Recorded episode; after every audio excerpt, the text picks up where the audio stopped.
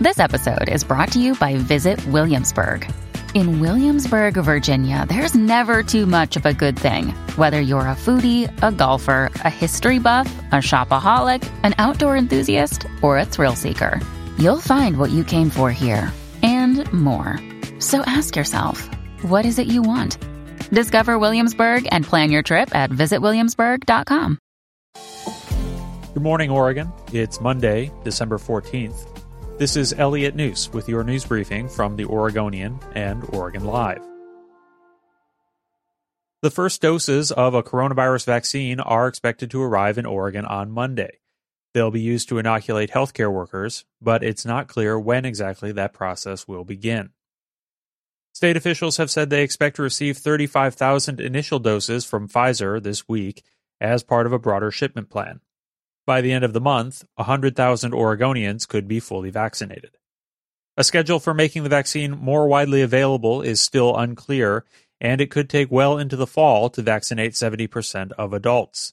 The threshold officials say would be necessary to effectively curtail the virus through herd immunity. Barricades that had blocked a stretch of North Mississippi Avenue for much of the past week were slowly coming down Saturday afternoon after a black and indigenous family fighting to save their North Portland house struck a tentative deal with city officials.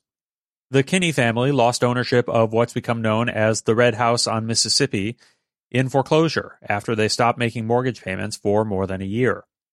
But in recent days, they've received enough donations to buy the house back from its legal owner, who has indicated he'd sell it at cost. That deal has yet to be negotiated, but city officials indicated police would not force the family out during those talks, so long as streets and roadways remained open. Mayor Ted Wheeler also apologized for stern tweets earlier in the week that he said resulted in threats to the family. Protesters barricaded several blocks of the street after Multnomah County Sheriff's deputies moved in last week to enforce the court ordered eviction. With less than three weeks left in 2020, Oregon Governor Kate Brown and top lawmakers are still negotiating a potential third special session to extend the state's eviction moratorium and help landlords whose tenants have fallen behind on rent.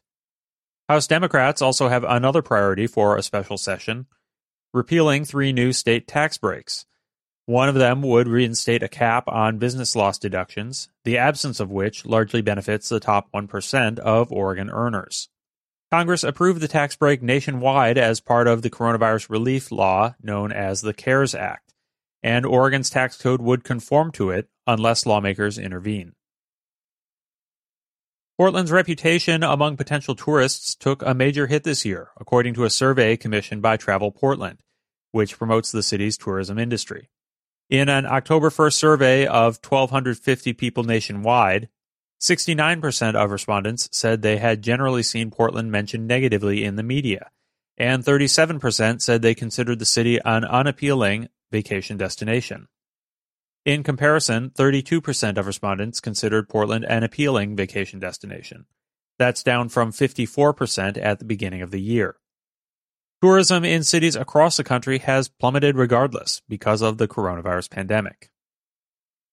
Thanks for listening. Find more news at OregonLive.com and subscribe to support our journalism at OregonLive.com slash pod support.